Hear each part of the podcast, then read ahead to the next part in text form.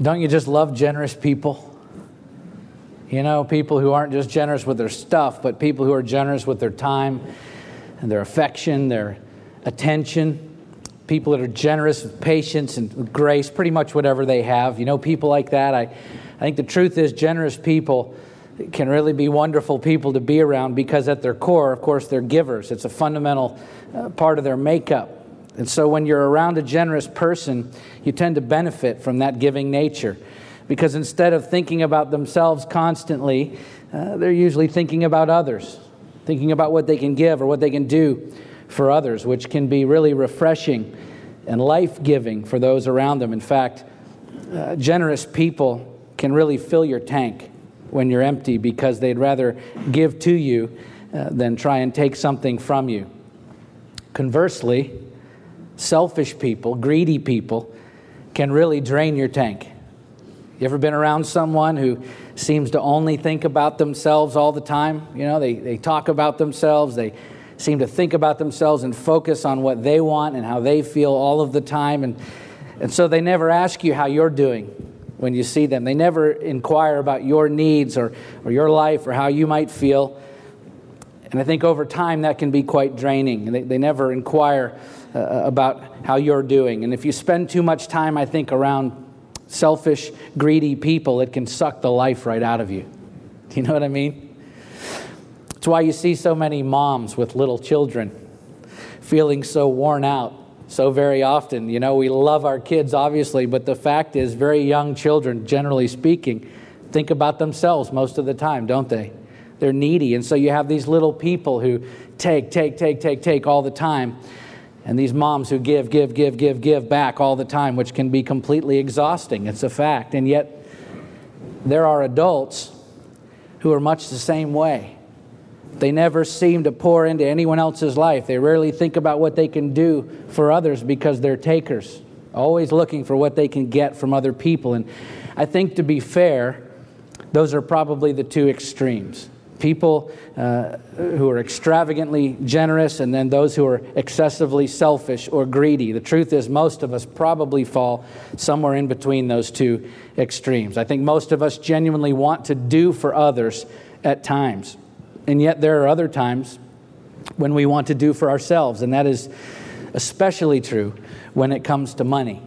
Uh, which is not a subject that we talk about much around here, to be honest. In fact, if you've been here with us for the past four years, since we started this church, you can attest to the fact to those that haven't that I've actually never preached a sermon on money or giving. We, we did talk about financial commitments one Sunday as we were in the process of purchasing these new facilities, these two buildings here about a year ago.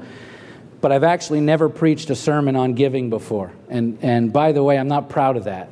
It's just the truth because I've chosen to avoid that subject like the plague. Uh, I have been fearful of being categorized as one of those preachers who only cares about your money, which is, uh, in truth, nothing more than pride on my part. So let's just call it what it is. But the fact remains, I've never preached on giving before, which has, has been a failure for me. I've been an error in that regard because I, I am and I have been adamant since the day we started the church that everything that comes from this pulpit would be word centered, gospel centered, Christ centered. And I have, with fear and trembling, spent many, many, many hours every single week without fail preparing these sermons by researching and reading and studying and praying over the scriptures because it's very important to me that I teach God's word as accurately and honestly as I can. But that also means that I can't just teach the parts that I like. Because if I'm going to be true to that commitment to teach the whole counsel of God, all of His Word, then I also have to teach the parts that are uncomfortable, which for me includes talking about money, I'll just tell you. So please understand. And again, if you're a regular attender, uh, then you already know all this. So I'm saying this predominantly for the benefit of all of those visiting with us today or those who may be new here. At Upcountry Church, as a matter of course, each week we work through books of the Bible, line by line, verse by verse, chapter by chapter, because that is what I believe God has called me to do. Because no matter how clever or creative or innovative or inspirational I might ever be, I will never be able to improve on His Word.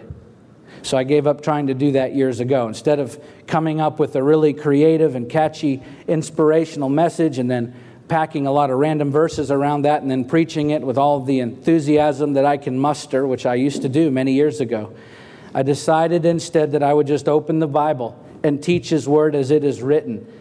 And honestly, when we started this church, I thought we would probably have about 30 people come forever. Because that method of teaching doesn't really line up with the current systems or, or popular methods that are being taught in a lot of church training seminars for pastors, at least not the ones that I've attended, which is fine, by the way.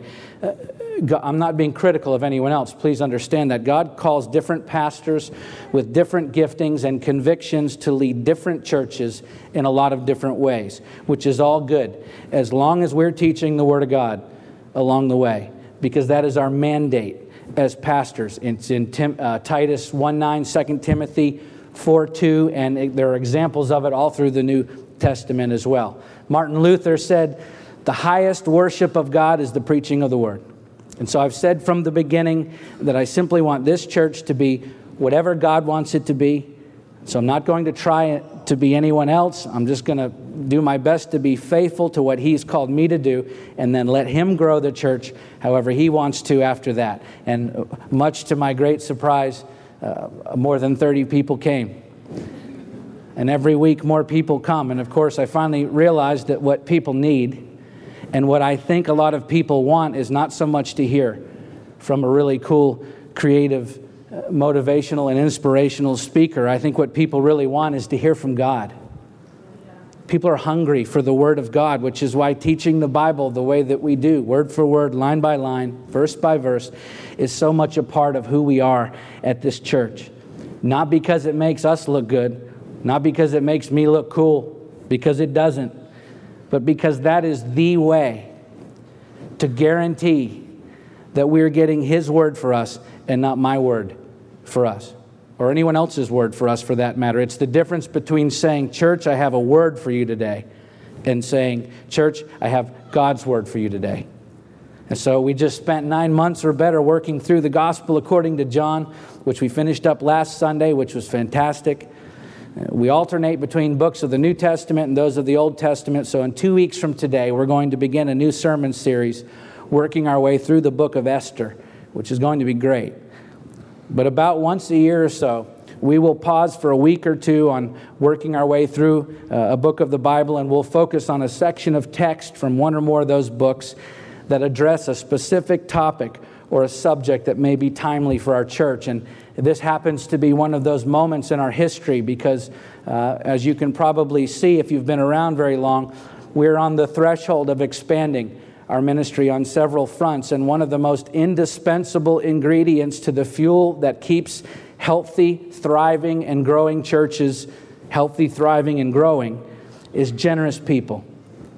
So, today and next Sunday, we're going to talk about generosity in a two part sermon that focuses on the subject of our giving. Okay, so this morning we're going to concentrate primarily on the spiritual aspects of giving, and then next Sunday we'll look at the practical aspects of giving, which will be just that. It'll be a very practical message as we discuss some of the vision for this church for the near future and some of the areas of ministry that we are planning to expand and grow as we move forward. And then, as I said, the, uh, the following week we'll begin working through the book of Esther. And so, as we talk about giving today, we're going to talk about what God's Word says, of course, about giving. And my prayer for you and for me is that no matter where we happen to be on that continuum of generosity, whether you're already very generous or maybe not so much, my prayer and my hope is that through this brief two week study, that we will all become more generous people as we discover together the heart of Christ on the matter of giving, okay? Because as it turns out, God's Word has a lot to say about being generous. And as always, our great example to follow is Jesus himself. So let's turn to Second Corinthians chapter 9, which is our primary uh, text for this message, and we'll start this morning with the first two verses. So Second Corinthians 9, verses 1 and 2.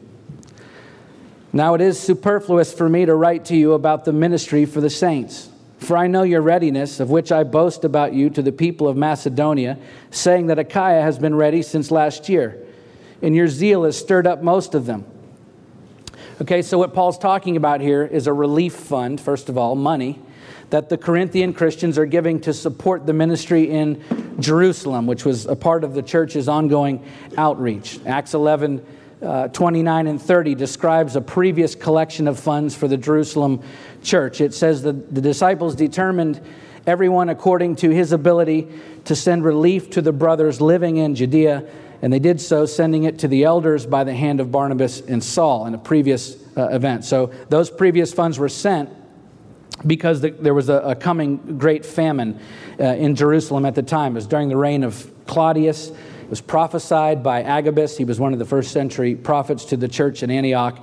And so God not only informed and prepared the church for what was coming ahead of time through the church leaders, but he also provided the money that would be needed for the church in Jerusalem to continue its ministry through the giving of the church members at Antioch and elsewhere. And then in Corinth, in our story today, Paul is once again coming to collect money from the church that will be used to support the ministry in Jerusalem. And in verse 1 uh, of our text, interestingly enough, here, Paul refers to the ministry for the saints. That word ministry in the original Greek is the word diakonia. It's the exact same word that is translated as relief back in Acts 11 29 that we just read when Paul's collecting money for uh, the Jerusalem church then. As well, he mentions this weekly collection in other places in the first uh, three verses of 1 Corinthians 16 Paul says, Now concerning the collection for the saints, as I directed the churches of Galatia, so you also are to do. On the first day of every week, that's Sunday, each of you is to put something aside and store it up as he may prosper, so that there will be no collecting when I come. When I arrive, I will send uh, those whom you accredit by letter to carry your gift to Jerusalem. So, part of Paul's ministry, clearly as a leader in the church, is to collect money from the church and distribute it where it is needed to fund the ministry that God has set before them. Okay? Let's keep reading now, verses 3 through 5. But I'm sending the brothers so that our boasting about you may not prove empty in this matter, so that you may be ready as I said you would be. Otherwise, if some Macedonians come with me and find that you're not ready, we would be humiliated, to say nothing of you for being so confident. So I thought it necessary to urge the brothers to go on ahead to you and arrange in advance for the gift you have promised, so that it may be ready as a willing gift, not as an exaction. So Paul is not only asking uh, for the church to give to the ministry, but he actually he actually expects them to give willingly and generously, which begs the question why is Paul so assuming as to expect the church members to give so lavishly toward the ministry? Let's keep reading and we'll see verses 6 through 10. The point is this whoever sows sparingly will also reap sparingly, and whoever sows bountifully will also reap bountifully. Each one must give as he has decided in his heart, not reluctantly or under compulsion, for God loves a cheerful giver. And God is able to make all grace abound to you, so that having all sufficiency in all things at all times, you may abound in every good work. As it is written, He has distributed freely. He's given to the poor. His righteousness endures forever. He who supplies seed to the sower and bread for food will supply and multiply your seed for sowing and increase the harvest of your righteousness. So in verse 9, when Paul says that he's distributed freely, he's given to the poor, his righteousness endures forever, uh, he's quoting Psalm 112 9 there, which is not only a description of the righteous followers of God who give freely or generously, but it's also a reflection of Jesus Christ who distributed freely to us. And in that, Paul is painting a picture here for us to show us that generosity is the way of Christ. That's the precise reason that we are to be generous givers as well. Okay, now, uh, listen, there is a host of outcomes products of our giving, which Paul talks about in this passage, and we'll talk about them too. And they're all wonderful. But none of those are the primary reason that we are to give generously. Unfortunately, there are leaders in some elements of the church who have sold the idea to believers all over the world that the reason we should give generously is because of what we receive back money, material blessings, divine health, all manner of wealth and prosperity. And the truth is, there are innumerable blessings, material and otherwise, that can come as a result of generous giving. That's true, but those are not the reasons that we're commanded by God and expected by the church fathers to give generously. I just want to be uh, crystal clear on this point. The reason that we're to give generously to the work of Jesus Christ is because Jesus Christ gave generously to us. That's it. That is why we give. That is also what makes stinginess and greed and selfishness so insidious, so undermining to the church because those character traits are vehemently anti Christ.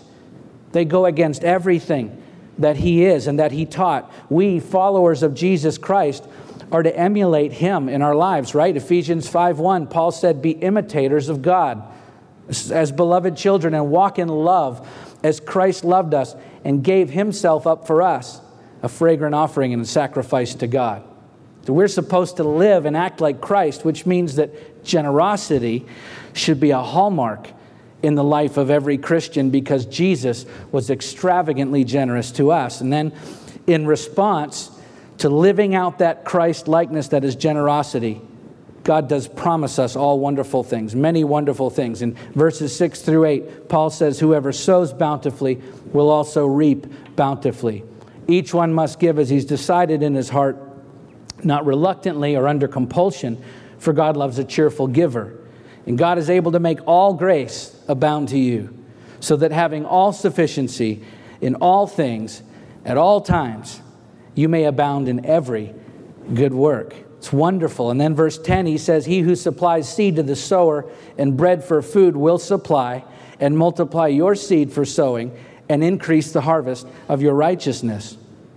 So obviously, as we give generously, He gives back to us generally. He heaps blessings on us. And I, I can't even begin to tell you, in the time that we have today, all of the ways that these verses have proven true time and time again in my own family. In fact, the more that we committed to God, a few years ago, most of you know the story, we sold everything and moved 5,000 miles away to Alaska to go into full time ministry up there. Gave everything away, sold out, moved away, gave all that we had to God. And we have seen a return on that in ways that I, I don't have time to describe. He's so faithful. He's consistently blessed us and provided for every single need. But there's another reason for his generosity to us. There's another reason beyond simply rewarding us for our faithfulness to Him, which Paul explains in the next verse. Okay, let's read verse 11. You will be enriched in every way to be generous in every way, which through us will produce thanksgiving to God. So Paul says that God is generous to us so that we will in turn be generous toward others with what He's given us.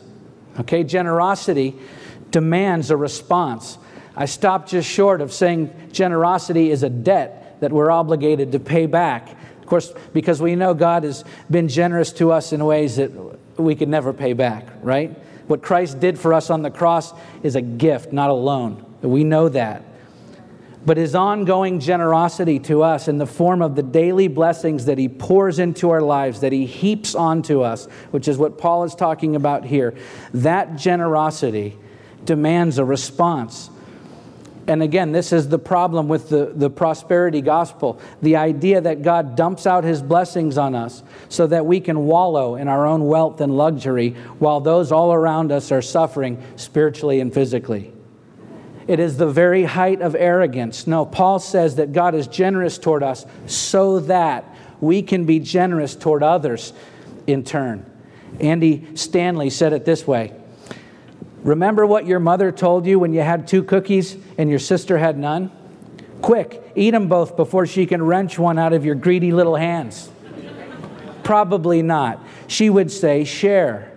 What do we tell our own kids, nieces, and nephews when they have more than they need and a friend or sibling has none? We tell them to share.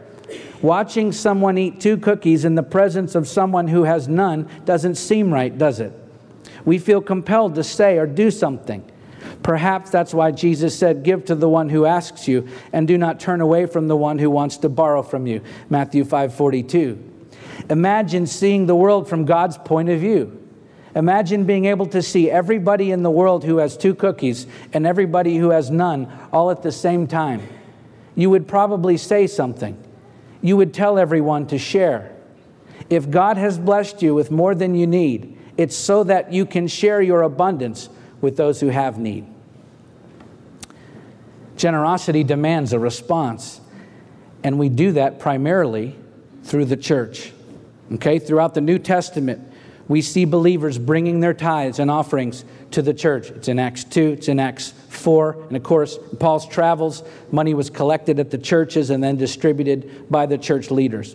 In Acts 6, we find that the Jerusalem church had a daily feeding program for the most vulnerable among them. So the church would collect funds from the believers and then they would use that money to minister to those in need, both spiritually and physically. And then Paul explains at the end of verse 11 that when we're generous by giving through the church, God is ultimately glorified as he's worshiped, and as a result of the generosity of his people, it all comes back to Jesus Christ as he is worshiped, Jesus being the focus, even through our material blessings that he pours into our lives. So when we're blessed with jobs, when we're blessed with income, all the things that make our lives better, we should never make the mistake of thinking that receiving those blessings was the sole point of the blessing. No, we're blessed so that we can turn around and be a blessing to others.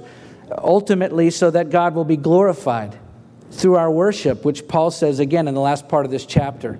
Okay, so let's finish reading this chapter from verse 12 to the end.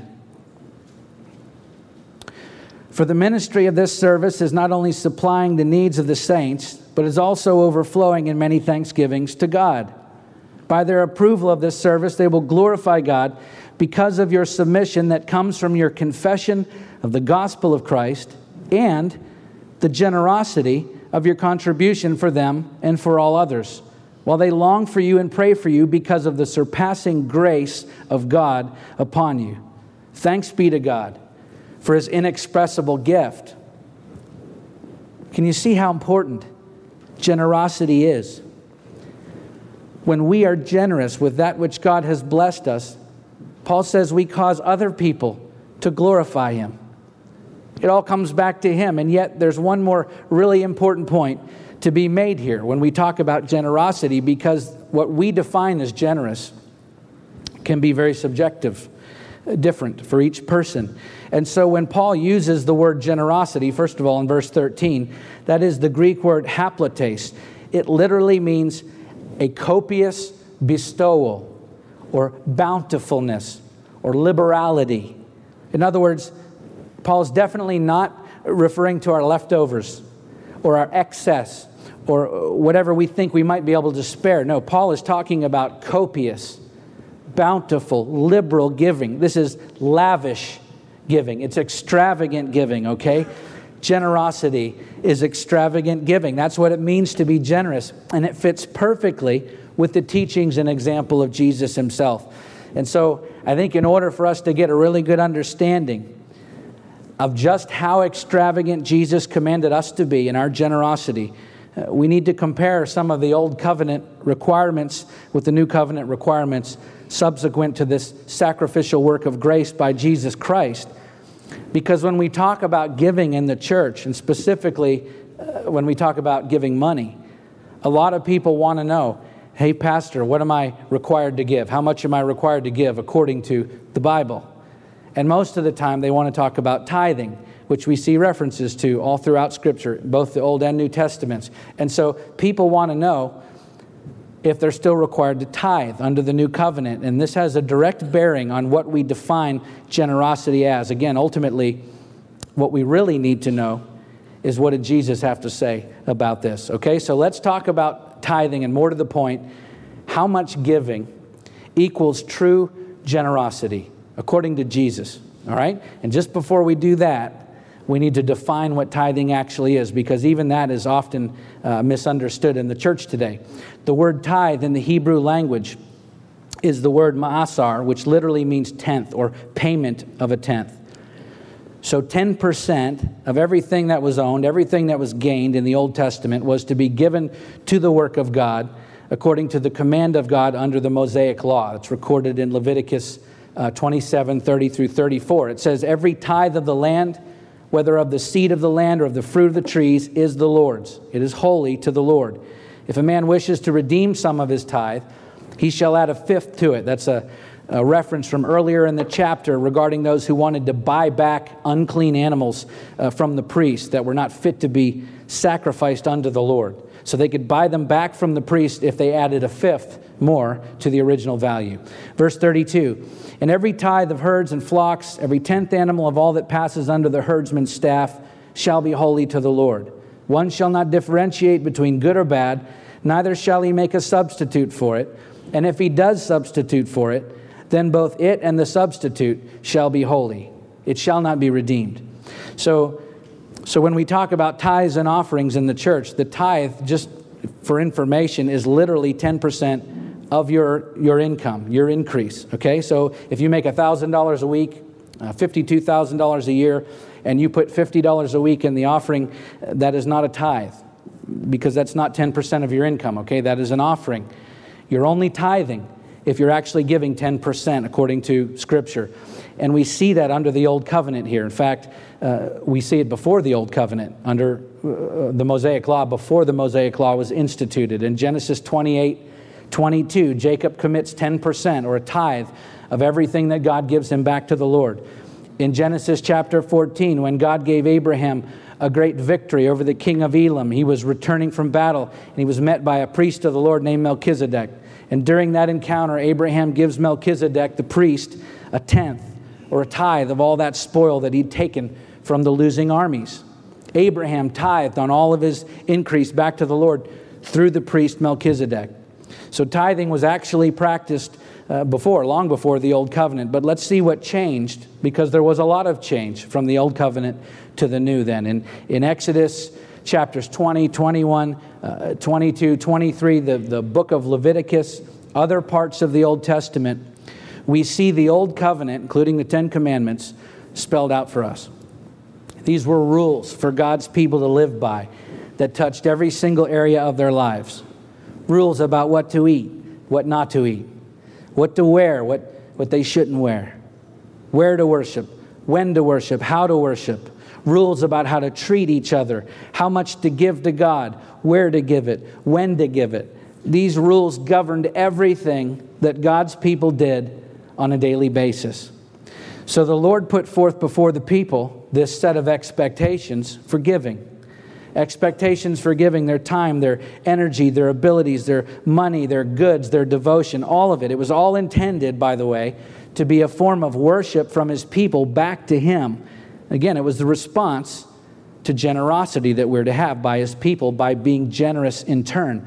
But under the old covenant, it was all based on percentages percentages of their lives and possessions. You gave a percentage of your time, a percentage of your money, a percentage of your life. Everything was regulated to offer God worship. Okay? The first uh, four verses of Leviticus chapter 16 says, The Lord spoke to Moses after the death of the two sons of Aaron when they drew near before the Lord and died. And the Lord said to Moses, Tell Aaron your brother not to come at any time into the holy place inside the veil before the mercy seat that is on the ark, so that he may not die. In other words, you can't just waltz in here anytime you feel like it and make an offering to me. If you do, you're going to die. For I will appear, he says, in the cloud over the mercy seat, but in this way Aaron shall come into the holy place with a bull from the herd for a sin offering and a ram for a burnt offering. He shall put on the holy linen coat and shall have the linen undergarment on his body. He shall tie the linen sash around his waist and wear the linen turban. These are the holy garments. Man, I'd have that tattooed on my forehead just so I got it right in the mirror before I went in there, right? This whole chapter and really the entire book of Leviticus goes on and on and on about how and when and how much to give to God. These were very specific rules about exactly how we are to worship Him. And then again in Leviticus 27, as mentioned, the tithe is introduced into the Mosaic law the Old Covenant. Equally important is the fact that he commanded his people uh, to tithe here, is to note the fact that the tithe, according to God, already belongs to him. Verse 30 again says, Every tithe of the land, whether the seed of the land or the land of the land or of the fruit of the trees, is the Lord's. It is holy to the Lord. So he already owns it, it already belongs to him. And here he's saying, as a part of your worship, I want you to offer it back to me so that it can be used to carry on and support the work of the ministry. And so, even the tithe was intended to be a form of our generosity in response to his generosity. So, under the old covenant, all giving, whether it be worship, uh, sacrifice, devotion, it was all regulated. And what portion of each aspect of your life was to be given to God was all spelled out in these rules and regulations. And then along comes Jesus. And everything changes. Right? We know that we're now living under the new covenant. There's a lot of talk these days about grace, as there should be. Without grace, we'd all be in big trouble right now. Scripture is very clear on the matter. We are saved by grace through faith, Ephesians 2 8. So, without a doubt, grace is something that we need to talk about, and we do often. Where the issue of grace, or the theology of grace, becomes distorted is when we start believing that the law of grace, the new covenant, somehow uh, makes everything that is required of us by God less. And so, as long as we say we believe, it doesn't matter how much we give to God in any area of our life because we're covered by grace. That is a misunderstanding of Scripture. That is a big, big mistake for us to make, okay? The very definition of grace is Jesus Christ dying on a cross for you and me. You want to talk about paying a price. Grace doesn't mean that He's made a way for us to give less. Grace means He's made a way for us to give everything. And just in case I haven't convinced you yet, let's just compare for the last few moments the covenantal relationship with God and how it changes under the new covenant according to Jesus. These are his words, okay? Matthew 5, turn to Matthew chapter 5 uh, in verse 17, he said, Do not think that I've come to abolish the law or prophets. I've not come to abolish them, but to fulfill them. For truly I say to you, until heaven and earth pass away, not an iota, not a dot will pass from the law until all is accomplished. Now, the iota is the Greek word for yod, which is the smallest letter of the Hebrew alphabet. And the dot was the part of that letter used to differentiate between the different Hebrew letters. In other words, the tiniest, most seemingly insignificant mark on every letter of the law will be fulfilled in Christ. Now, listen to this part. Therefore, whoever relaxes one of the least of these commandments and teaches others to do the same will be called least in the kingdom of heaven. But whoever does them and teaches them will be called great in the kingdom of heaven. For I tell you, unless your righteousness exceeds that of the scribes and Pharisees, you will never enter the kingdom of heaven. Wow. He, he doesn't say whoever omits or deletes one of these commandments, even. He says whoever even relaxes one of the least of them will be called the least in the kingdom of heaven. These are very strong, uh, very clear words. And as we read on, we see exactly what Jesus meant by that, okay? He didn't come to set us free from having to make any commitments to God. He came to set us free from this sin that keeps us from being able to make commitments to God. You see, our, our righteousness before Christ was only as good as the last sacrifice. But now in Christ, the sacrifice needed to secure our salvation has been satisfied. So he came by, uh, because by our own power, we could never, ever, ever, ever, ever, we were never going to be able to earn our way into a right relationship with him. That's legalism. And, and the Israelites proved beyond a shadow of a doubt that it does not work. We could not and we cannot earn our way into a right relationship with God. There are no set of rules that we can follow. There is none. There, there's, no, there's no set of rules that will earn our way into it. So Jesus did what we cannot do. He fulfilled the law. He satisfied the requirements of the law. His grace did for us what was impossible for us to accomplish. And so, Jesus then, as a result of, of his grace, of his work, he makes very clear what our generous response to his work of grace is to be. He tells us what it was before his work, and he tells us what it is after concerning this law. And, and by the way, we're talking about universal moral law. We're not talking about the ceremonial law, okay? Let's read Matthew 5, verses 21 and 22. Jesus says, You've heard that it was said to those of old, meaning under the old covenant, You shall not murder, and whoever murders will be liable to judgment. But I say to you that everyone who's angry with his brother will be liable to judgment. Whoever insults his brother will be liable to the council, and whoever says, You fool, will be liable to the hell of fire. Really? That isn't exactly easier than the old rule. It, it's much easier to simply say you're guilty of murder if you actually murder someone. Now he says you're in the same way to be liable of judgment if you're angry with your brother. That requirement didn't get easier, right? It got much more difficult. Skip down to verse 27. You've heard that it was said, You shall not commit adultery. But I say to you that everyone who looks at a woman with lustful intent has already committed adultery with her in his heart. That didn't get easier. The requirement for staying free from adultery just became far more difficult. Verse 31 it was said, Whoever divorces his wife, let him give her a certificate of divorce. But I say to you that everyone who divorces his wife except on the ground of sexual immorality makes her commit adultery, and whoever marries a divorced woman commits adultery. Gee, that didn't get easier. Verse 33 Again, you've heard that it was said to those of old, under the old covenant, You shall not swear falsely, but shall perform to the Lord what you have sworn. But I say to you, do not take an oath at all, either by heaven, for it is the throne of God or by the earth, for it is his footstool, or by Jerusalem, for it is the city of the great king. And do not take an oath by your head, for you cannot make one hair white or black. Let what you say simply be yes or no. Anything more than this comes from evil. That requirement didn't get easier. Verse 38 You've heard that it was said, an eye for an eye and a tooth for a tooth. But I say to you, do not resist the one who is evil.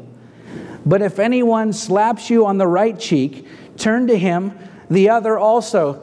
Seriously?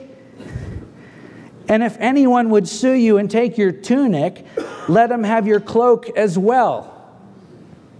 Come on. If anyone forces you to go one mile, go with them two miles. Come on, Jesus.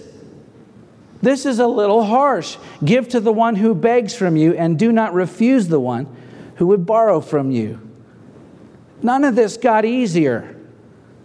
What he's requiring now is asking far more from us than before.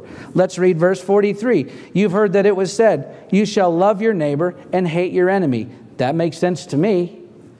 But I say to you, love your enemies and pray for those who persecute you It's definitely more difficult than hating your enemies. And yet, that is to be our generous response to his generous gift of grace in our lives. So, in the Old Covenant, God's people were required to go so far. So far for God. Under the New Covenant, we're required to go all the way. In other words, Jesus says, no more percentages. I want it all. I want all of you, all of your heart, all of your worship, all of your energy, all of your devotion, all of your possessions, all of your resources, all of your passion. I want you to commit all that you are and all that you have and all that you care about to me. Under the old covenant, he required a portion of your day devoted to worship and prayer. Under the new covenant, what does he require? 1 Thessalonians 5 16 and 17. Rejoice always, pray without ceasing, give thanks in all circumstances, for this is the will of God in Christ Jesus for you. We can't do any of it without Jesus Christ. He's the fulfillment of all of it. That's why he says the greatest commandment is love God with all your heart, soul, mind, and strength. And the second is like it, love your neighbor as yourself, because it's all summed up in that. We look at this and say, Jesus, how could I ever? How? There's no way. I can hardly get out of the house without being mad at somebody. How can I do this? It's in Christ. And by loving Him and others the way He loved us. What is it? It's generosity. It's how the law is fulfilled in Him and how we get to experience that fulfillment. You see the difference. It used to be a part time deal. This isn't a part time deal.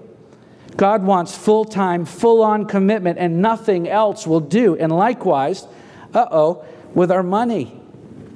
We compare the old and new covenants and we see that He requires so much more of us now than He did under the old covenant in every area of life. So, why do we treat the money part any different? Of course, it's because we don't want to give away our stuff. Of course, we don't want to give away our income. We like our stuff. We work hard for our money. Hey, I like stuff. Believe me. I'm not telling you, by the way, that you have to go out and drain your checking account tomorrow and put it all in the offering bag, bag uh, and uh, send it to a missionary.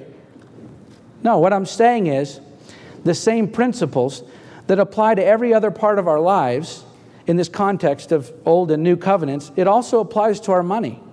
Under the old covenant, he required 10% of our income to be given back to him. Under the new covenant, he wants it all. Well, but what does that mean, right? What are you saying?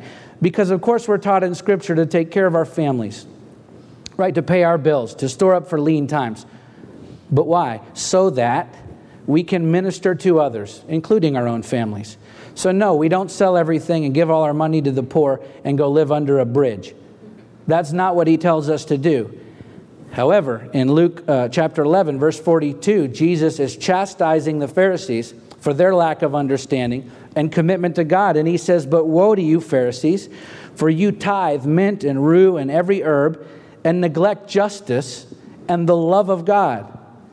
These you ought to have done without neglecting the others. He's saying to them, You pay your 10%, great, you should do that. But can't you see that there is so much more that the Father wants from you? You're still focused on percentages, but He wants it all.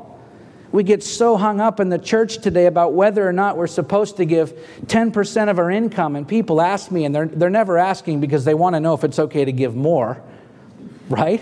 When people start asking about the tithe, it's because they want to know if they have to give that much or can they give less. I can't remember. In fact, I don't think my wife have, and I have ever given only 10% of our income to the church. We start out every paycheck and we give 10% of our gross income to the church as a starting place. Proverbs 3 9 says, Honor the Lord with your wealth and with your first fruits of all your produce.